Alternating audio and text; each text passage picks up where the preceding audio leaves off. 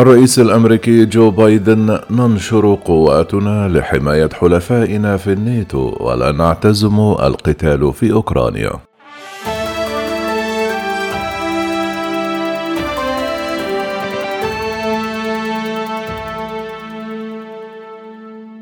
بدأ جو بايدن خطاب حالة الاتحاد بالقول نحن مصممون على أن تسود الحرية دائما على الاستبداد. وسط تصفيق حار من أعضاء الكونغرس بمجلسي الشيوخ والنواب. بدأ بايدن الخطاب بالحديث عن الغزو الروسي لأوكرانيا مؤكدا أن بوتين أخطأ حساباته وظن أن العالم سيصمت على دخوله أوكرانيا. قال حرب بوتين كانت متعمدة وغير مبررة.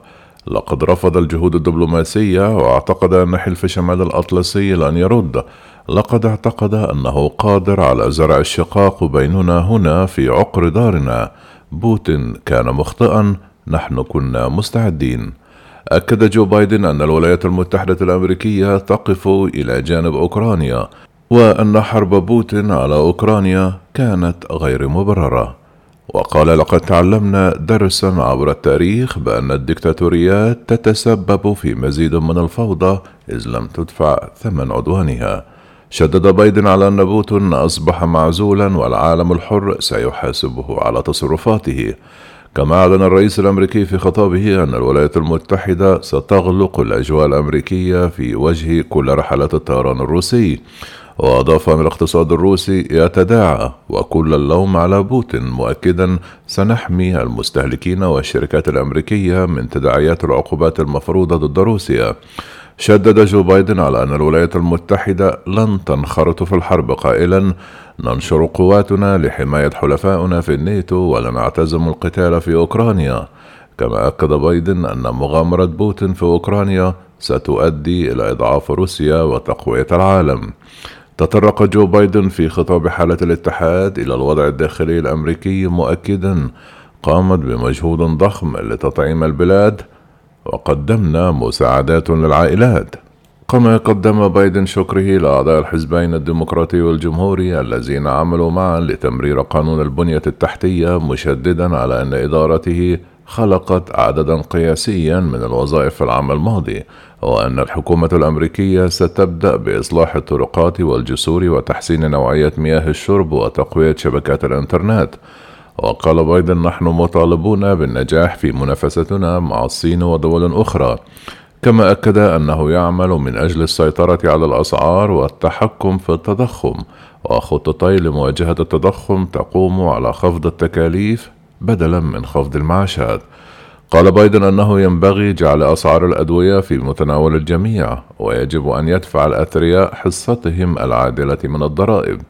كما تطرق بايدن إلى دور الولايات المتحدة في مساعدة العالم لمواجهة جائحة كورونا قائلا أرسلنا ملايين اللقاحات إلى الكثير من دول العالم وسنستمر في ذلك. وأكد أن علينا أن نستعد للمتحورات الجديدة من فيروس كورونا.